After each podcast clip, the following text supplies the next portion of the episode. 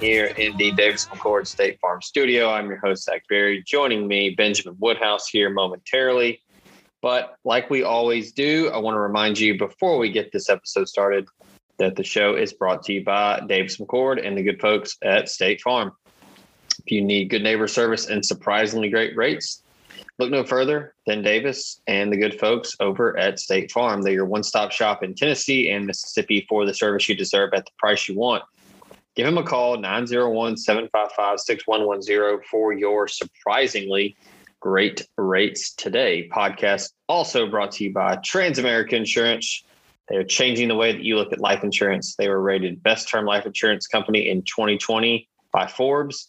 They offer 10, 20, and 30 year term life insurance catered to your individual needs. Ask them about their living benefits option and get a free quote by calling local agent Drew Moak at 601 953 8449. Lastly, we talk about them all the time. You hear them on the ad reads in the middle of the show, but I'm going to remind you of this incredible deal that Greg Jones and the folks at LB's Meat Market have going on right now. I told you about it last week when Greg and I talked grilling. I'm going to remind you here if you're in Oxford or if you live there and you're just there all the time, go by and see him and uh, tell him that you listen to the show, and you will get a podcast rebellion perk, as he is calling it, a 16 ounce prime strip for $15 and a pack of sausage for $5. That is a humongous dinner for $20. So if it's just you, I mean, hell, that's that's dinner and lunch the next day, maybe dinner, lunch, and then dinner again. And if you uh, have a, a, loved one, significant other, uh, or just a buddy, just a friend that wants to eat some good protein, there you go. It's a good dinner. So tell Greg, whoever else is at LB's, tell them you listen to the show and uh, they will hook it up with the podcast rebellion perk. That's a 16 ounce prime strip for 15 bucks and a pack of sausage for five bucks over at LB's Meat Market in Oxford. All right, Ben, how are you? You know, it's it's time to it's time to kick off the season. We're uh, we're only one week into fall camp. I'm already ready for the first game.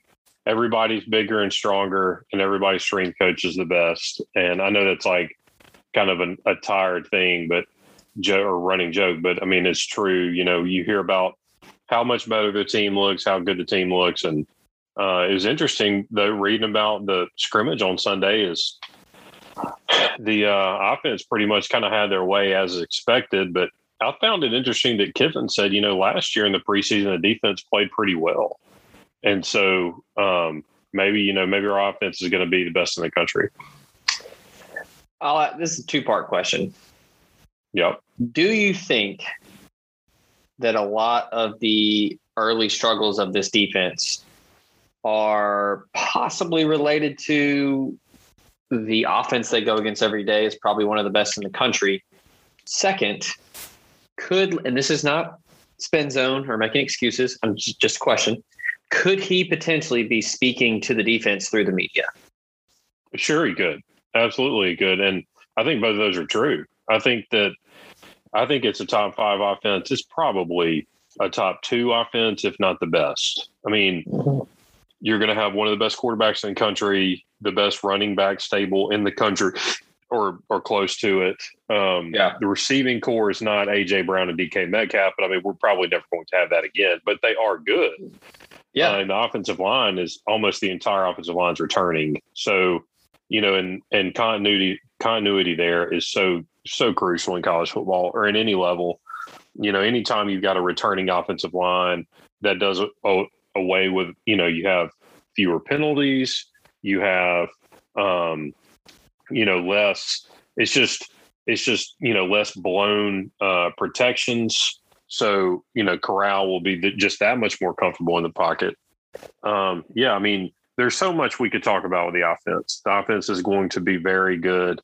Um, I, everybody knows that. The offense was very good last year and returns almost everybody. Now you lose Elijah Moore, but um, it's interesting. You know, I've, I've I'm kind of neutral in the defense in the preseason simply because I mean they were just so they struggled so much last year that you know a lot's going to have to improve for them to get better. But you know, that's what you know. Even the coaching staff has said, you know, we we should have been better than we were last year. You know, that's you know, yes, is a first year, and yes, you know, we've got these issues to work out, and yes, we've we had scholarship limitations for several years in a row, but there's still no excuse to be one seventeenth or whatever they were in defense. So, you know, even if you cut that in half, does Ole Miss win eight or nine games? It's possible. I mean, it's possible Ole Miss could, you know, with the 60th ranked defense, could go nine and three. Yeah, absolutely. And I'm glad you brought up Elijah Moore because I do have another question to pose to you there. Um, I did a deep dive into Matt Corral. It's on the website, redcuprebellion.com. We're kind of rolling out these, you know, we didn't want to do the the standard like position by position breakdown of the 2021 season. We wanted to do something a little different. We wanted to get more in depth. We wanted to take a different angle at it with all of our preview posts. So we're going to be rolling those out slowly as we get towards Labor Day weekend um, for the kickoff against Louisville. So I had the task of breaking down uh, Matt Corral, and there was a comment on the web on, on the site that somebody asked, you know, who's going to be this year's Elijah Moore? Because obviously, huge piece to lose. Um, I mean, honestly, right now he, he's banged up, got a little bit of a quad injury, so he's just kind of precautionary sitting out preseason. But it looks like he's probably going to be the number one target um, for Zach Wilson and, and, and the Jets up there. But you know, I got to thinking about it, and Ben, I want to ask you: Do you think that this year's Elijah Moore? And now I know he not necessarily a wide receiver, but do we think it could be Jerrion Ealy with how multiple they're going to be Jeff Lebby has hinted at it in press conferences where he said that he would be stupid not to get the ball to Jerry as much as possible. I think they're going to move him around a lot because they have the flexibility of Snoop Conner and Henry Parrish Kentrell Bullock back there. I think he could be, and this and this might be foreshadowing for a post maybe in the next week or two that I might dive into. He could be this year's Elijah Moore in this offense as that go-to guy that is going to get the ball on third down to get you you know move the chains or just make that huge play um, that you know is going to keep drives going and, and really shift the momentum of the game. Do you think that that's something that could possibly be on the table for this offense? Okay, I'll I, will raise you Elijah Moore, and um, I'd like I you know I wish you could guess who I'm thinking right now. Like, you think of Lane Kiffin, what player do you think of? Like what college football player? Reggie in, Bush. In, yep. Yep. Yeah, and we that, and we talk, we've talked about this. It. We've right. made that comparison, and I'm not, and I'm not and, saying. I mean, I think Jerry's very good, I, and he's probably going to be a better NFL player than Reggie Bush. I'm not calling Jerry Ealy Reggie Bush in college, um, even though I do yeah. think he'll have a better NFL career. Um, he could. He could. He could. He could. I, I think he's built better for the NFL but or at least as good. And it's not like Reggie had a bad NFL career. He was just one of the best college football. He won the Heisman Trophy. He so I, will say this: he, when you said Jerry, and I don't mean to cut you off, but when you said Jerry no, is, is built for the NFL, Reggie Bush was probably ten years ahead of his time. Like right now in the NFL, he would be. I mean, he's basically what like Alvin Kamara is basically what Reggie was. That's that's a good comparison. Kamara's probably got a little more strength, but uh, yeah, yeah, I disagree there. Um, yeah, it, it, I, I think that I think he gets 15 to 20 touches a game, whether that's, you know, I think most of them are going to be out of the backfield. I think he'll line up, you know, he'll catch some passes too. You know, I'm interested in, um, but yeah, I mean, I, I do think that he's going to, and he, I mean, naturally needs to take that step. I mean, Elijah took that step. Mm-hmm. Elijah Moore was really good his freshman and sophomore year. There's no doubt, but he wasn't a second rounder. No, and and and, and so you know, that's kind of what, and we see this, you know, AJ Brown was good from day one, and Laquan mm-hmm. Treadwell was good from day one. And but a lot of these guys, man, when they, when it comes draft year, the, it, things change, and they, you know, they they treat the off season. And I'm not saying Jerry Ealy has not worked hard the entire time he's been there. I'm sure he has, but something yeah. clicks for these guys, and it's like mm-hmm. I don't know if they take practice differently, but everything about them because they're playing for their, I mean, their family's future now, the, their their future kids or current kids' future, and so you know, with the because like when you're a freshman or sophomore, you have a bad game, it's like, oh well, he's an underclassman, he'll figure it out. That doesn't happen once you become a junior. At that point, mm-hmm. it's like, uh, you know, now, you know, there's an expectation that you need to be an all SEC player. You need to be, you know, fringe all American and and get the extra, you know, two yards that you need on the goal line, or maybe you get stopped by that linebacker as a freshman or sophomore. I, I expect Ealy. I mean, I expect the entire running, you know, the backfield, whether that be Snoop Conner or whoever. I mean, I expect them all to be good this year. I really do. Like, I'm so I could not be more bullish on the offense. Could not. I mean, the only thing I think we're missing is a true number one target. And maybe we have one, I just don't know it. I mean, maybe it's Braylon Sanders, but I'm talking, well, a, you know, a true all SEC receiver. Well, I was going to say that's that uh, hell. That's that's two segues in a row that are just just so natural, and that's why and we're just winging this. I mean, that's like why you're on the show, Ben. Um, yeah. I mean, I, I think that Braylon Sanders. You talk about taking that next step and recognizing the significance of a draft year. Um, you know, hurt the ankle against LSU. Um, and honestly, I mean, I think that and, and Jerrion Ealy being banged up, and then obviously Elijah Moore and Kenny Yeboah not playing in that game. Braylon Sanders going down in that game when he scored and Ole Miss had all of the momentum, it, it drastically changed the offense and the flow of that game. I don't think a lot of people thought he would be at the level he's at right now in fall camp. And it's just been one week. They kick off. We're, we're recording this Monday evening. They'll have their um, first practice. One month week. exactly, or three weeks from the first game, three or four weeks from tonight, right?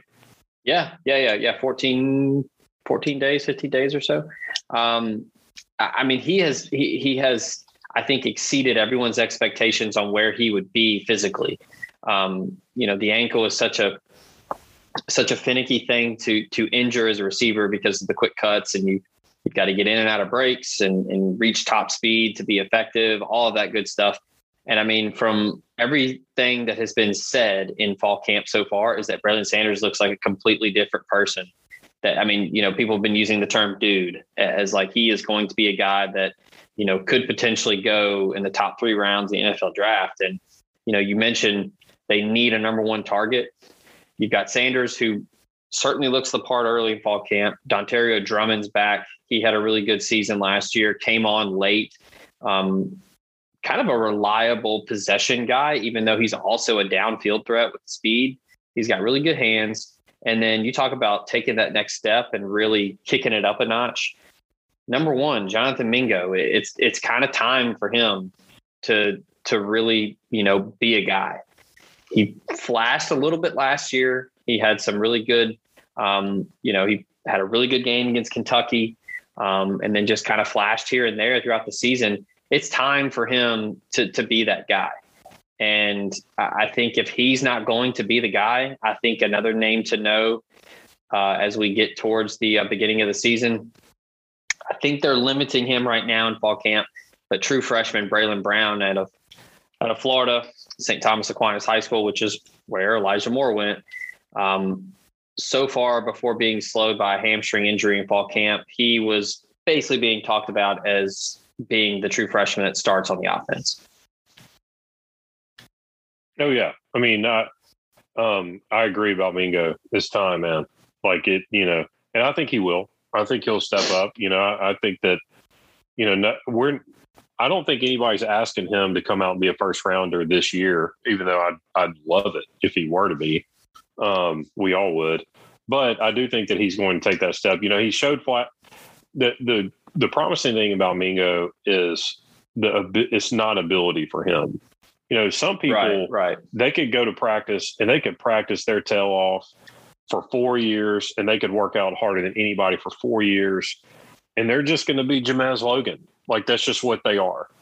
And then there are guys who are going to go and and you know, and that's fine. Like he was a great player. And there's nothing wrong with that. But then there are guys that's like, man, if this guy can figure it out where he's, you know, a, ability is not his shortcoming. I'm not saying effort is, mm-hmm. but like the the ability is there. And so, you know, you always want to be it's like the Jamie Tartt on Ted Lasso. Like you want to you know, you want the guy that's got the ability and um, all he needs, you know, is maybe confidence or a break to go his way or work at you, you don't know what that is. Mm-hmm. But um, you know, that that's my opinion on Mingo. And you know, and and about Brown, you know, I'm I'm along with everybody else. That's all I've heard is Braylon Brown, Braylon Brown, Braylon Brown. So yeah. you know. Um, and, and you know, you, you touched on it, and I want to say something about it before we forget and move on to defense. But what you said about the offensive line could not ring true any louder. Um, and and my God, we just made a Mississippi State joke on an Ole Miss podcast. So that's good. um, but yeah, I mean, did the, you hear them? They said ring true. No, I'm just kidding. Go ahead. The the the addition of Orlando Umana at center, and he's been a little banged up. And honestly, I think it's just getting acclimated to the heat in Mississippi. Um, yeah.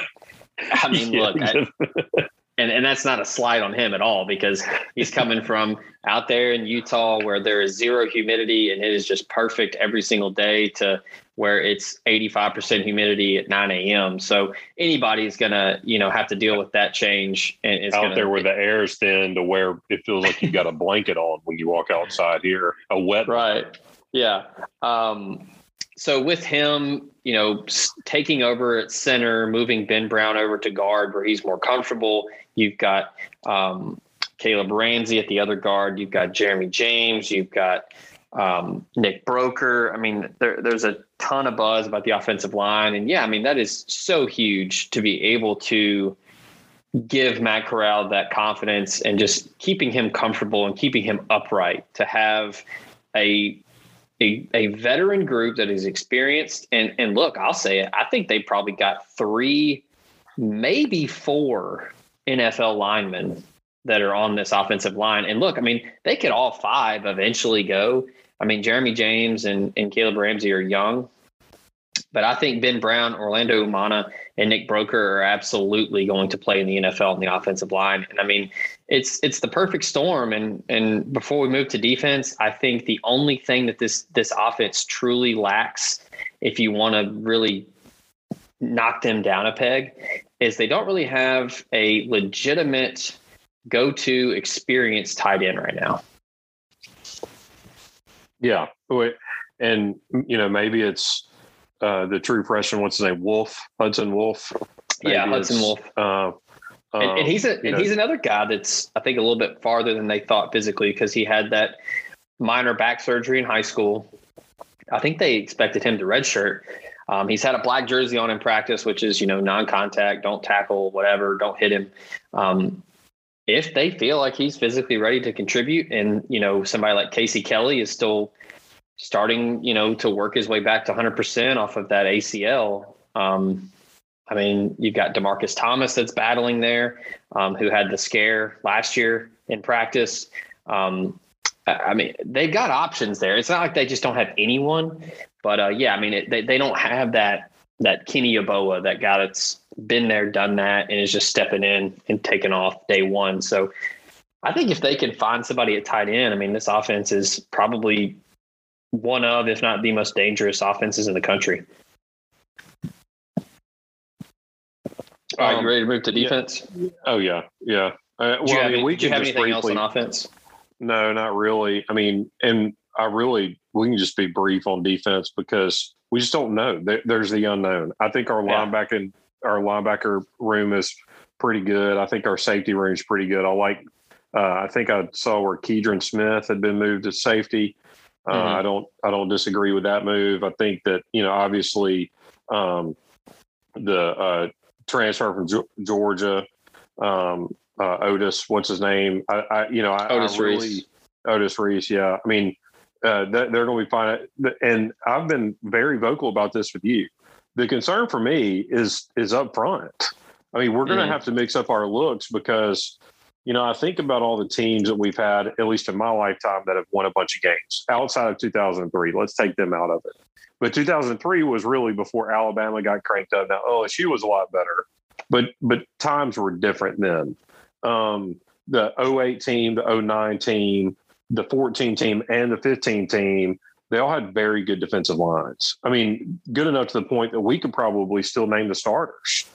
You know, 09, Marcus Tillman, Greg Hardy, Peria Jerry, or 08, Marcus Tillman, Peria Jerry, uh, Ted Laurent, or yeah, Greg Hardy, those guys, and then uh, uh, Kentrell Lockett, and and then 14 and 15, Nkemdiche, Gross, Channing Ward, C.J. Johnson, you know Woody Hamilton, uh, guys who played not just had a cup of coffee in the league, but played in the league. You yeah. know, 08, Jerrell Powe's on the bench. You know, he's like the fifth. You know, he starts in I think 09, but 08 he didn't start. I mean, he came on. He was, of course, the guys in front of him were really good. And so I guess, you know, Marcus Marquis Haynes in, in 14, 15, and 16, you know, we need some guys to step up. If we're going to have the type of season we that Ole Miss fans, I, I, I read a lot online, and as we all do, and a lot of people say, you know, this could be a special season. Well, if it's going to be, we need some guys up front to step up because mm-hmm. we can't give up five, six, seven, eight yards of carry every game you know, back when Eli Manning played, Eric Oliver would get a ton of tackles. He would get a ton of tackles at free safety. Yeah. It's like, yeah, because they're running eight yards down the field. Yeah. And, and, so if we don't want to have to beat Vandy or maybe not Vandy, but Arkansas or whoever in a shootout, those guys are going to have to step up. We need to get pressure on the quarterback better. And we need to, you know, at least, at least hold up the offensive lineman. I mean, it's like, you know, go back and watch some of our games last year, man. They were getting seven, eight, nine, 10, 11, 12 yards of carry. And, and, and not just Alabama. It wasn't just Najee Harris, South Carolina. And we won the mm-hmm. game.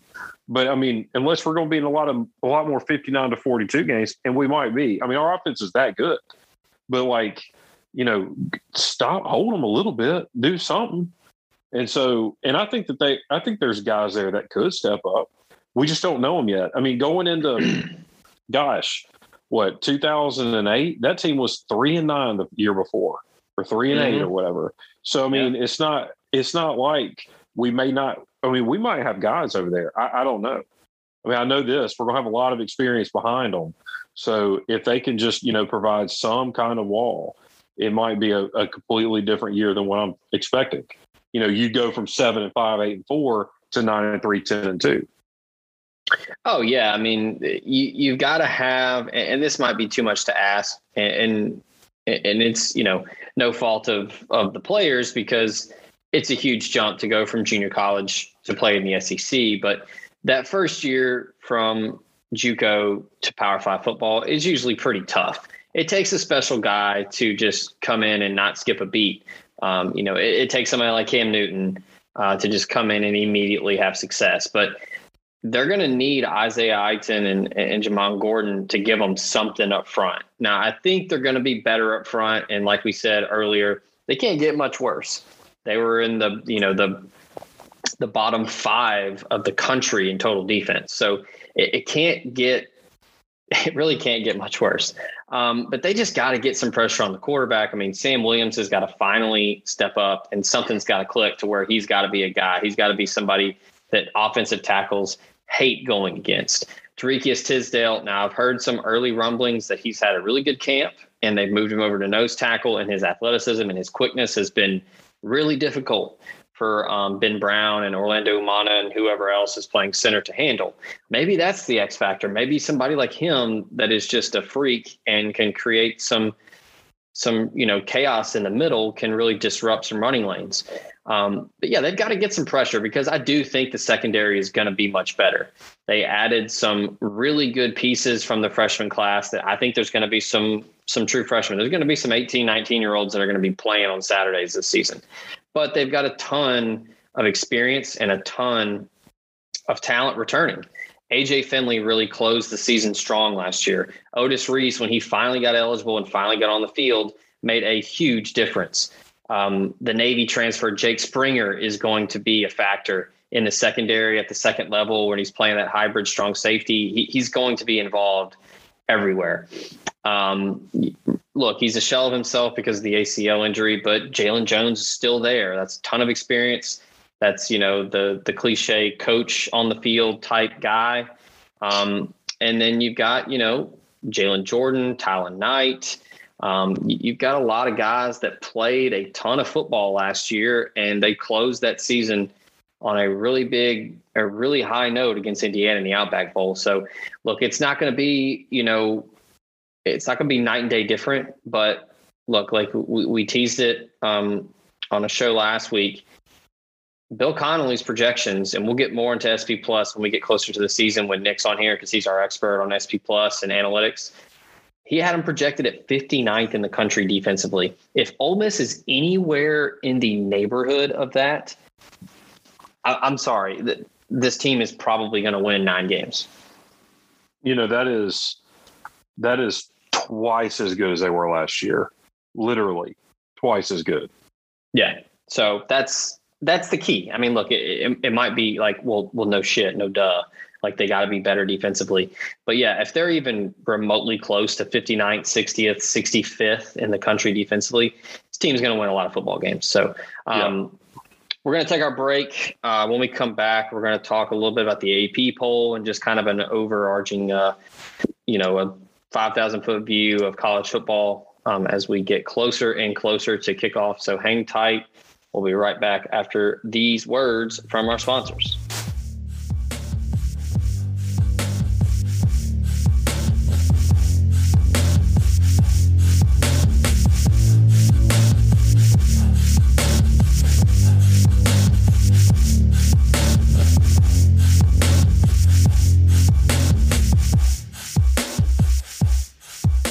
It's Zach again, Podcast Rebellion, to remind you of our lovely sponsors here at the show.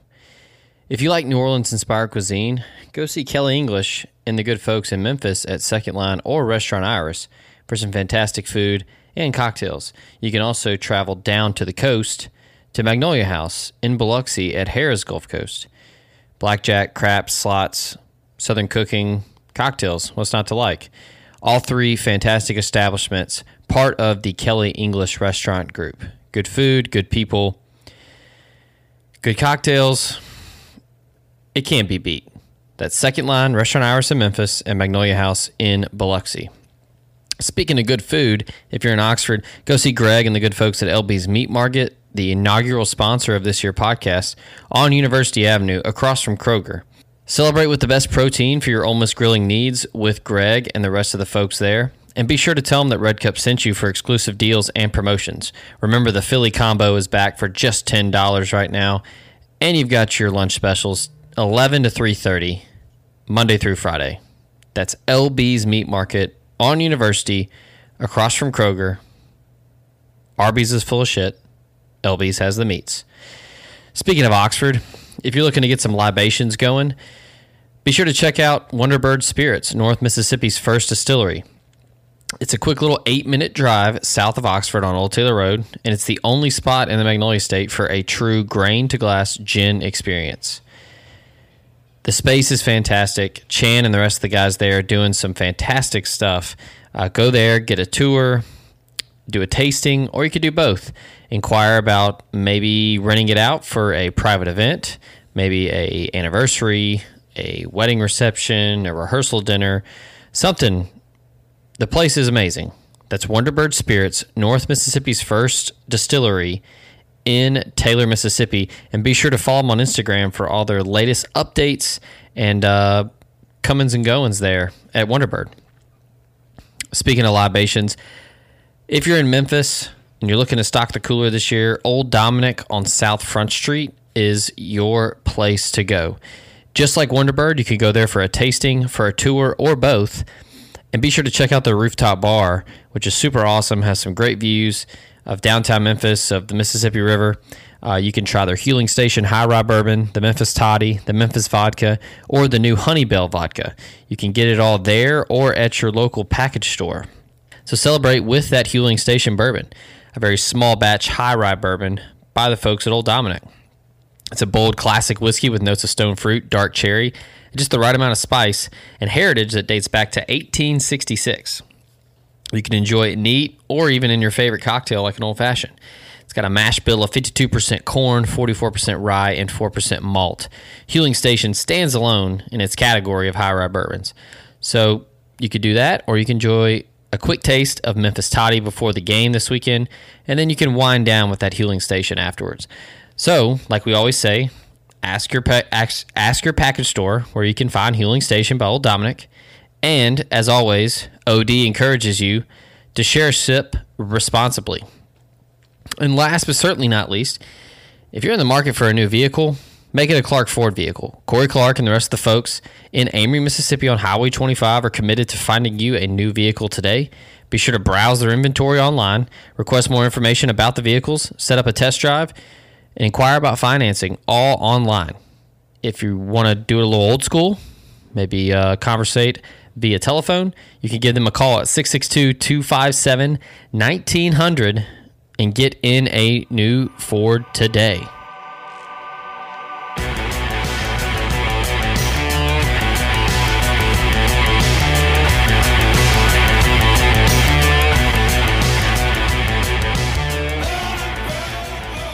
And we are back here on Podcast Rebellion. Zach Berry, Ben Woodhouse here with you. All right, Ben. So Bill Connelly um, kind of released a everything you need to know about every FBS team. Um, we can, you know, we're not going to do every single team, every single conference, but uh, we'll kind of pick and choose here as we go through, looking at some of the uh, high points from uh, the post he put out on ESPN.com. Um, we'll start with the SEC. Um, the SEC East. Um, I think it all starts with Georgia. Um, they're first in defensive SP plus, and in their eight wins um, from a year ago, they beat opponents by an average score of 34 to 14. But in the two losses against Alabama and Florida, two elite offenses, they allowed 891 passing yards and 85 points. That's So- unbelievable. Again, it's two elite offenses, so it's not going to be like that every single year. And both of those offenses are going to look drastically different in 2021. Do we think that Georgia is? We know what they have defensively. They're going to be probably the best defense in the country. Is JT Daniels going to be enough for them offensively to take that next step and to possibly win the SEC?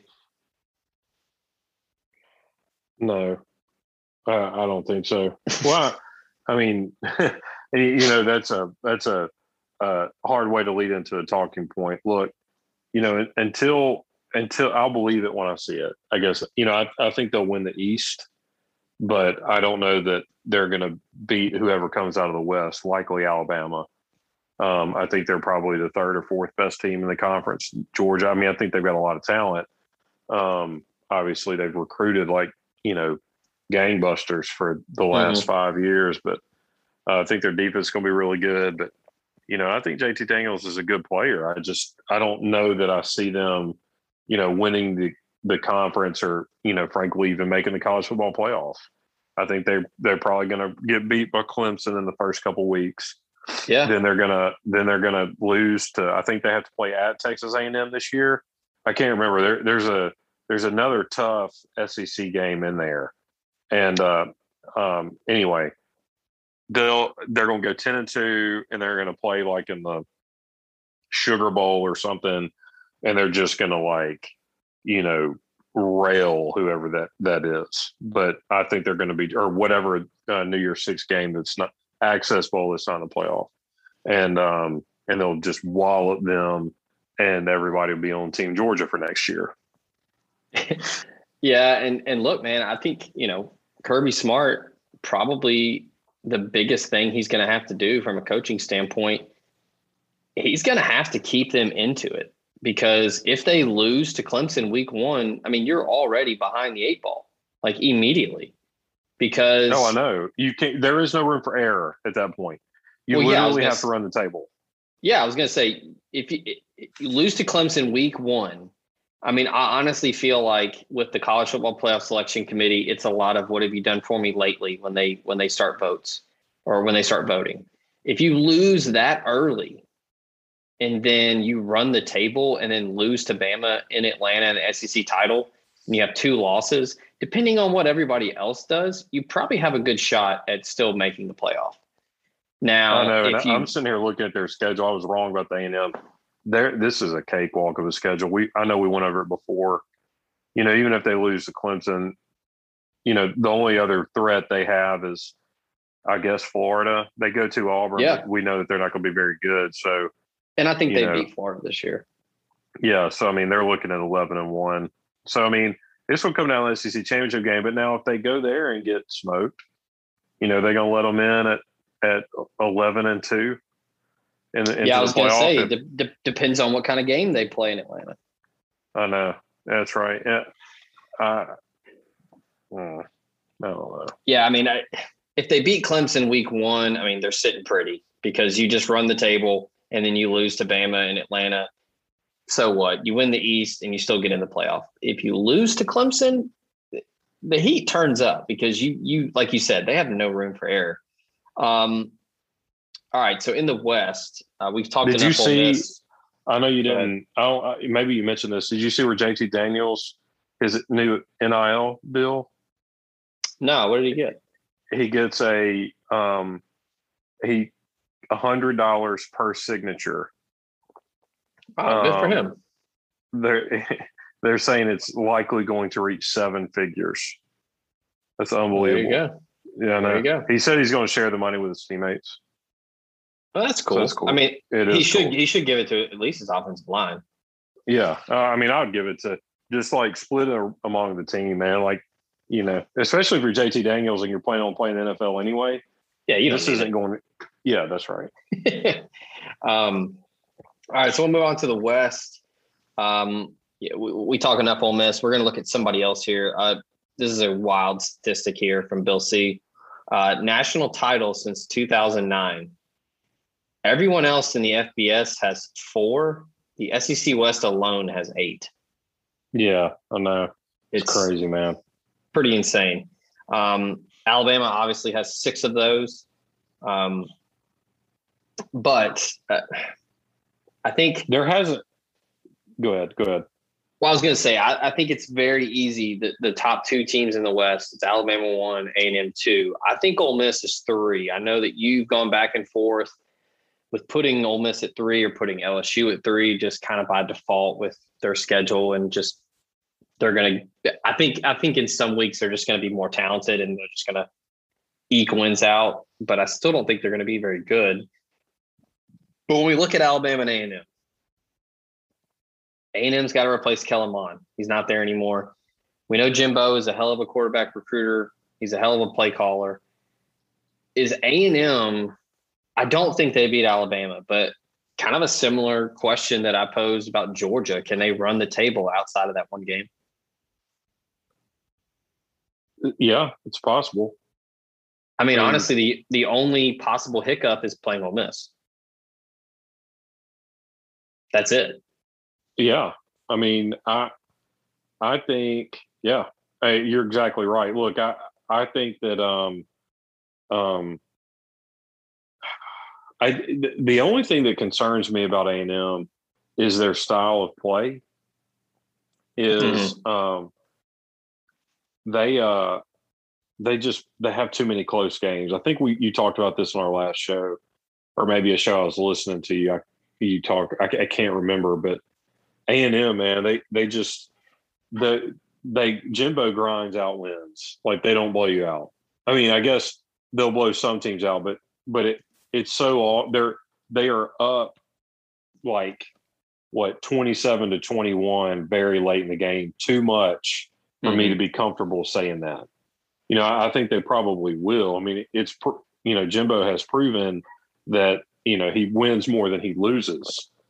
But you know I, in this in this day and age in this sec with this many high powered offenses you know it's it's nothing for a&m to you know I don't know. I, the I don't know. Maybe I'm maybe I'm talking myself out of it. I think Ole Miss and Alabama well, are, the, are, the, best chances at losses, and then Alabama obviously being a loss, and then yeah, you know they they they have weird games with Arkansas. And, they always do. Um, always do. But you know that they get that game in Jerry World. You know they get Mississippi State at home. Their road games are just really winnable, mm-hmm. and, and they're going to play LSU. By the time they get to that game, this last game of the season, LSU's going to quit. So the yeah. the key when you play LSU, and I've said this on the show before, is you need to play them after they play Alabama, mm-hmm. because most years they lose to Alabama, and once that happens, they lay down. Now, if you get them after they've beaten Alabama, then they score fifty on you, but yeah. because then at that point they're playing for the national championship. Well, and we've talked about it before you know, this preseason, we've talked about it last year. We've, we've talked about it plenty of shows. Jimbo's got a lot of Dan Mullen in him in big games where he coaches not to lose. He does. That's a great, great way to put it. Yep. And like you said, they, they have a lot of tight games late that they just kind of grind out. And if you win those games, I guess it doesn't matter. Who cares? Because it's still a win. Um, but that can get you into trouble, man. I mean, there's been what was it? The uh well, hell, the the the 2019 game. I mean, I honestly think if John Rhys Plumlee doesn't fumble, Ole Miss has a sh- real legitimate shot to win that game. It was probably one of the better coached games of that year with Rich Rod calling plays, with Plumlee running the football, and they were really mixing things up. And he gave them a ton of problems just with his feet. And they did just enough throwing to keep A&M honest. And I, if he doesn't fumble late, I think that they win that game. And then a couple years ago with Jordan Ta'amu on the road, they had a real shot at winning that one too. Um, and I just always feel like the game, the flow of the game is just it, it's so mucky with with Jimbo. He never really goes for the kill ever. And so I feel like that just kind of creeps up on him eventually in some games when he really could put people away, but he just never does. Um, we talked about Georgia in the East having one of the better defenses in the country. I think A&M is going to have uh, something to say about that too. Um, A&M brings a ton back up front. And, you know, the Aggies always recruit well. Um, they're going to be as good as anybody on that side of the football. But again, who's replacing Kellen Mond? Is it going to be Haynes King? Is it going to be uh, his name is escaping me, but they have a guy with a big arm. I can't remember his name. Zach Cava something Cavanza. Um, I think it's going to be well, Haynes I mean, King, just, but we don't know let's just all right. Last year, A&M went nine and one. That's impressive. It is. They beat Vanderbilt seventeen to twelve. They beat Florida forty-one to thirty-eight. They beat um, Auburn thirty-one to twenty, but Auburn was winning going into the fourth quarter. Mm-hmm. So it, you know, it's they, you know, they beat a good North Carolina team in what the and, Orange Bowl. But yeah, and but, look, we can't forget, and I'll say it. You don't have to worry about taking heat. They bitched out against Ole Miss. Oh yeah, they did. They didn't want to play they, Ole Miss. Right. Not that. Not at that point in the season. And so, so it, you know, I, I, am a. Um, I'm not a, a doubter, so to speak. They just, they just play. You know, it's hmm, eight. If you get if you put the over under at eight and a half, Oh man, I, I might take the over, I, but I'm probably not gonna say that. I mean, well, they get one loss with Bama. I, mm-hmm. I don't. Maybe they don't lose another one. They might. Ole Miss is the best chance though. To bring this full circle, Ole Miss is the best chance of A and M getting their second loss. Yeah, I was going to say eight and a half. I feel pretty comfy going over, but if it was set at nine and a half, ooh, gets a little dicey. Well, I mean, there. at that yeah, yeah. Oh, oh, I'm sorry. I'm sorry. I was thinking of a 10 game schedule. Let's, I, I would do uh, at nine and a half. You know, I'm probably going over on that as well. Like, I think they're, this is a 10 and 2 team minimum. Yeah. Yeah. Simply but just again, the schedule. I, the Arkansas, it's always squirrely. Um, it is. It is. All right. And, so, and you know, go ahead. Go ahead. I'm good. Well, I, we can do kind of a rapid fire here with the other Power Five conferences. It, I don't even think we need to spend too much time here. It is no one's challenging Clemson in the ACC, right? Nobody. I, it's Trevor Lawrence is gone, but DJ Uiagalelei is there. They're not going to skip much of a beat. The defense is going to be tremendous up front, and they're they, they've got dudes. Uh, I don't think that there's any question there. I mean, Brent Venables is going to have that defense ready. Um, so many people are believing in Florida State. I just don't see it. No. I, they they have shown nothing for me to believe in them, and I think North Carolina is going to take a little bit of a step back. Sam Howell's still there, but I think that that offense is is really going to miss the. His name is escaping me. Uh, Michael Williams, the running back. Um, he's gone to the NFL. I think they're going to miss that. Um, I, I, nobody else can challenge them. It's just it's Clemson's to win. Uh, in the Big Twelve, kind of the same thing. I mean, it's Oklahoma's conference, and everybody else is just existing there. Um, yeah, it might even be more lopsided than the ACC. Probably is. I don't think Texas is ready yet. I think Steve Sarkisian was a hell of a hire. We've talked about it plenty where we said that if Lane Kiffin were to leave, that I've at least said it. I think you agree with me that my first call would have been to Steve Sarkisian. Um, I just don't think they're going to be ready to compete there yet. Um, so we can just go ahead and move on from the Big 12. Um, the Big 10, shit. I mean, it's the parity of college football, sort, am I right? Yeah. Uh, Ohio State and everybody else. It'll be interesting to watch and see if a few quarterbacks transfer out of there if they start the early early enrollee. There we go. You? A bit of tease um, there. You never know. We'll just leave know. that for now. Yeah, I mean, I, it's it's Ohio State and everybody else. Michigan, it's a lot like Florida State. They've shown me nothing to believe that they can do it. Uh, Jim Harbaugh is probably the most overpaid person in the world. Um, all right, so let's let's head out west to the Pac-12. Oregon's definitely the favorite in the North. Um, I mean, Mario Cristobal is trying to build his own West Coast Alabama with how they run the football, how they recruit defensively. Um, Kayvon Thibodeaux is probably one of the better players in the country. Probably has a good shot at going top five in the NFL draft. I hear a lot of talk about Washington. I, don't think that I, some people think that they're potentially a top 10 team. I have no idea. Um, in the South, though, you've got Arizona State with the NCAA investigation looming. Utah has been as steady as anyone under, um, oh my God, just drawing a complete blank on his name now. Um, who's the coach that's been there just forever? Where? At Utah, Whittingham, right? Yeah. Uh, yeah. now? Yeah. What's his name?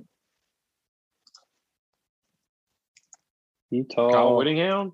Football. It's Kyle Whittingham, right? Yeah. Kyle yeah, Whittingham. Yeah. Sorry. Um, I, I, I, it was so obvious. I was like, wait, am I missing something? Yeah. yeah.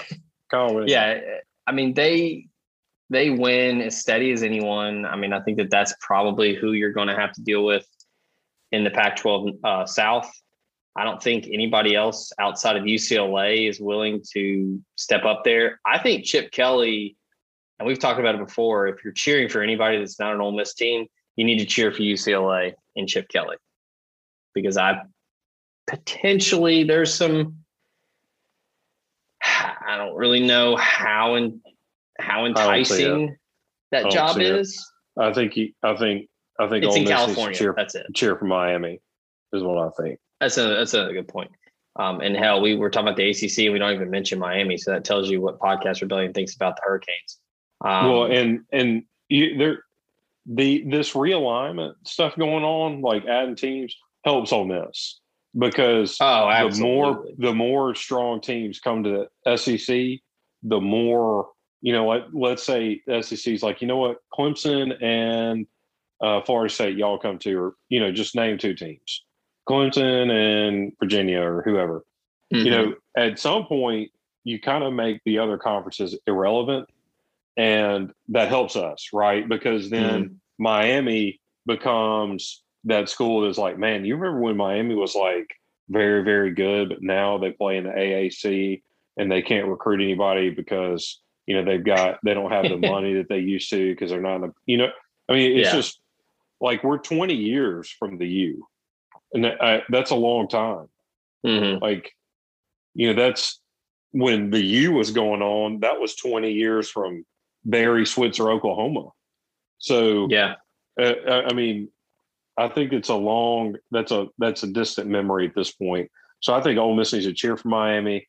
And I mean, you're not wrong. We need to cheer for UCLA as well. But I think those are the two schools that would give me the most concern just uh, strictly yeah. based on location. It has nothing to do with the programs. Yeah, absolutely. I mean, yeah. I, I, mean, yes, the programs are good, but I, I just I don't see the UCLA thing as as quickly as I see the Miami thing though. I could see that. Yeah. And, and here's another wild card. It, it could be on both sides of the spectrum. Could be enticing, but UCLA did just get Jumpman, so I think that that buys Chip Kelly a couple of years too, because that's a huge investment.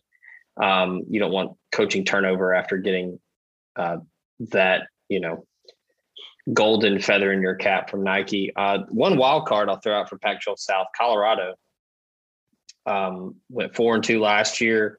Um, really showed some fight in some games. Um, they were they were pretty interesting to watch late night Pac-12 after dark. Um, and you, you, you know how I love my Buff boys, but uh, but I thought they were they were they were pretty feisty last year. Um, if we're going to talk independence, I mean, I, I, think the only one to really touch on is Notre Dame. Um, got a ton to replace. Ian Book is gone, but I mean, Brian Kelly has been truly as steady as anyone in college football outside of Nick Saban. Um, I mean, the guy just has that program heading in the right direction. Um, I mean, outside of a 2016 where they went four and eight, and uh, a 2014, his first three, let's see, eight and five, eight and five. Then 2014, they went eight and five. 2015, 10 and three. 2016, they were terrible. They went four and eight. But after that, 10 and three, 12 and one, 11 and two, and 10 and two last year and lost in the Rose Bowl is Notre Dame still going to be among the elites when it's all said and done at the end of the year? Hmm. Uh, I have to look at the schedule. Let's pull it up. Yeah, uh, I don't know who they play. I mean, all other right. than what USC. I got it here. So they open the year at Florida State. I think win. that's a win. Toledo win. Win. Purdue win. Wisconsin. Now this game, man, if you want to talk about a random ass college football game that you want to go to, at Soldier Field, the Shamrock Series against Wisconsin, September 25th at noon. That's a fun game. I still think that they beat Wisconsin. Um, Jack Coan left Wisconsin. He is now at Notre Dame, I believe. That's that correct. Right? Yeah, starter. He's their starting yeah, quarterback. That's right. Yeah, they named him the starter. Um, so there you go. Revenge game for Mr. Coan. Um, Cincinnati, though, October 2nd at home could get dicey. Cincinnati, probably the best group of five team this year. I lean win, but that one's tricky, man. I might take the Bearcats to cover. Notre Dame, this is a 10 win team. Now, if you're saying the college football, I mean, on this schedule, if you say mm. college football is a lead is the top 10 or 15, they're going to be ranked in that that range at the end of the I think they're appropriately ranked. What are they preseason 13th or something? Wikipedia has them at nine. Yeah. AP nine, coaches poll seven. We we make fun of Notre Dame a lot, but but that's probably fair here. I mean, I, I think I it think is. That, yeah, I, I mean, I'm one of the defenders for the Irish. I don't get the whole hatred for Notre Dame. I don't know yeah, why I mean, people they, hate they Rudy. win a ton of games every year. It's, I mean, nobody's. I don't think anybody's claiming that they're Alabama. Maybe Lou Holtz, but like you know, back in the day, you'd be like they're going to win the national title this year. It's like, well, no, they're not going to win the national title, but no, they definitely yeah. are going to play in an Access Bowl, and that's a. I mean, I don't look people, and and I know look, we need to hurry up and close. If that's your floor, I mean, how can you yeah. complain? people need to. All right, college football. Only one team, and this is any sport. So not just college football. One team wins the national title. Mm-hmm. So once you get past the the thought that you know it's likely that you're not going to win the national championship unless you are, you know, Alabama. Really, I mean, even Ohio State. It's difficult. I mean, they they only win it what once every ten years, maybe. So mm-hmm. unless you are literally Alabama, then it's likely you're not going to win the national championship. And even for them, let's just say it's a 50% chance, even though they've won so many times the past few years, because you got Clemson now. But unless mm-hmm. you're Alabama or Clemson, you're probably not going to. Man, if you make an access bowl every year, that is a great program. Like that is that is I don't know what else you could really ask for. Like if you if you complain like, man, we're not that good, we're tenth. Like, come mm-hmm. on, man, get over yourself. because tenth yeah. is one play away from being fifth, and two plays away from being first. So yeah, I, I mean, I yeah, I you know, uh, sorry for the tangent, but I think Notre Dame is. I think that's a good program, and they're going to win ten games. No, I mean, yeah, that's a legitimate top ten program right now. And look, I mean, you can make all the jokes you want, but Brian Kelly and that staff navigate the admissions requirements at that school and still put a great product on the field. I mean, they're not nearly as intense as Stanford. Uh, I mean, Brian uh, Brian Shaw and that and that staff over in Palo Alto have to deal with that. But Notre Dame is they can't recruit everybody because they have to meet the academic standards. So that's, you know, that's a deterrent in itself is that you just can't go get anyone like the SEC schools or the ACC schools. You got to be a good student to go there. So you're not only having to find good football players, but you got to find guys that are good in the classroom. And I'm not trying to get on some student athlete rant here, but I mean it's it's true. You you can't avoid that conversation. But yeah, I mean, I think that they honestly looking at it here, the tricky games are Cincinnati, Southern Cal, and we'll say it Stanford. used to be it used to be Navy, but Navy's not good anymore. So yeah, you know, Navy used to give Notre Dame problems, but just because they're different and they were good at what they did. But Navy, you know, Navy can't beat yeah. Army. And look, I mean, Soldier Field, Chicago, that Wisconsin game. I mean, Chicago's not far from Madison, and a ton of Wisconsin alum live in Chicago. Um, I, I, saw that when I was there, but that's a just a hop, skip, and a jump from South Bend. So it'll be a virtual home game for them at Soldier Field. Yeah, yeah. I mean, at, at the very worst, it'll be fifty percent Notre Dame fans. I mean, yeah. it's probably going to be eighty percent. I mean, you also have to remember Notre Dame's a much smaller school than Wisconsin, mm-hmm. but like Notre Dame has the permanent national TV. Con- I mean, they've got a ton of just built-in fans. You know, like it's just people who know. You know, the eighty-five percenters. Notre yeah. Dame's probably the most. They probably got more than Alabama because I mean, you can watch them nationally every single Saturday, no matter who they're playing. They're on NBC. I mean, that's yeah. unheard of. That kind of contract. Yeah. All right that'll do it for this evening. We did a pretty good. Uh, you know, we said we weren't yeah. going to go too into fall camp, but we did a we did a pretty fair job there. It's, it's one week. We're not going to start making any resounding assumptions or conclusions about fall camp because, like you said, everybody's bigger, faster, stronger.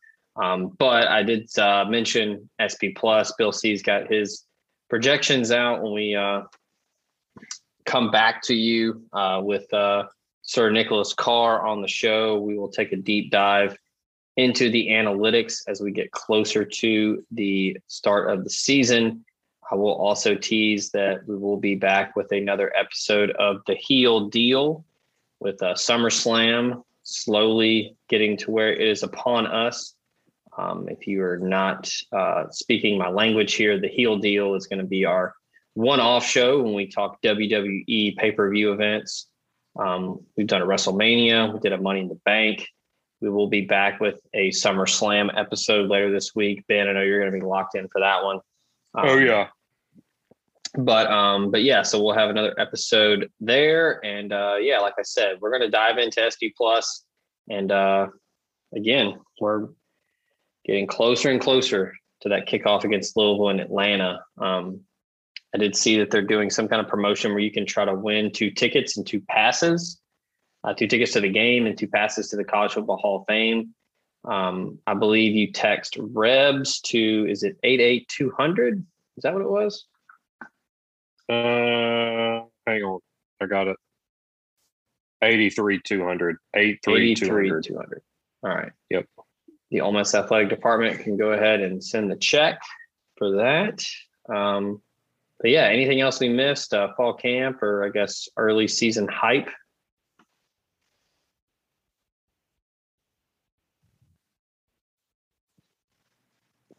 I'm asking you here, Ben. Did we miss anything? Oh no, I'm sorry. I thought you said we didn't. no, I no, I, uh, I, don't think we did. Um, no, we didn't. I mean, look, it, everybody's just ready for the, you know, from here until the first game, you're just going to be listening to a bunch of hot air. We all, all the Ole Miss fans, we pretty much know what to expect from our team, and it's all going to hinge on what the on the unknowns because we have a lot of knowns, and that's a good thing. Like we know that our, you know, quarterback's good. We know our running backs are good. We know the offensive line's good. We know the receivers are good. Um, what we don't know is that the defensive line's good. It's not a fault. Hate, that's not hating on D line, but no. like Sam Williams needs to be an eight sack guy. I haven't heard a lot of from him out of camp, you know, or or whoever's yeah. going to play in that spot. I mean, we need somebody to step up and be the man on the on the D line, and then uh, go from there. You know, like I and I know we need to get off, so I'll be quick anytime you have a great group of players, a great position group, is because one guy's very great and he elevates everybody around him. That's through practice. That's through the way they carry themselves. Um, I've always believed that you get that one superstar in there, that Laquan Treadwell in there. Suddenly, all these other really good players, Cody Core, Quincy Adeboyejo, whoever, they become great players. And they were already great, but they're very great because they've got that swagger that comes with you know the superstar. Yeah, absolutely. Um, all right, keeping keeping it on brand here. Last thing, as we talk about everything under the sun. Um, if you haven't been locked in, if you're just really itching to get college football, um, the Pac-12 network has this pro. Excuse me, has this program called Football in 60, and it is fantastic. Um, they show replays of old games and it's an hour long show and it is just cut up to where it is just football. Um, it is fantastic. And I know it's Pac-12 football, so a lot of you might laugh and say that that's that's a joke, but um, it's Football's football nonetheless. Football, man. That's right. You can turn, yeah, you can turn it on um, and, and enjoy some some cut ups of some games. So, hey, the good uh, thing is, if it's Pac-12, you've probably never seen it before, so it's like watching the game for the first time. that's that's right. Yeah. Um, thanks to you, the listener, for tuning in. We appreciate all of y'all um, for making the show possible. Thanks to all the sponsors for doing that as well. Thanks to Ben for joining me this evening. And uh, we'll be back, like I said, later this week with a couple more episodes. So uh, check out the site, redcuprebellion.com. Check out the Instagram. Check out the merch site at uh, Bad Kick Apparel. Uh, get all of your Air Kiffin, all of your Lane Train merch and uh, get ready for uh, kickoff against Louisville. So for Ben over there, I'm Zach. This has been Podcast Rebellion. Thank you all for listening. We are out.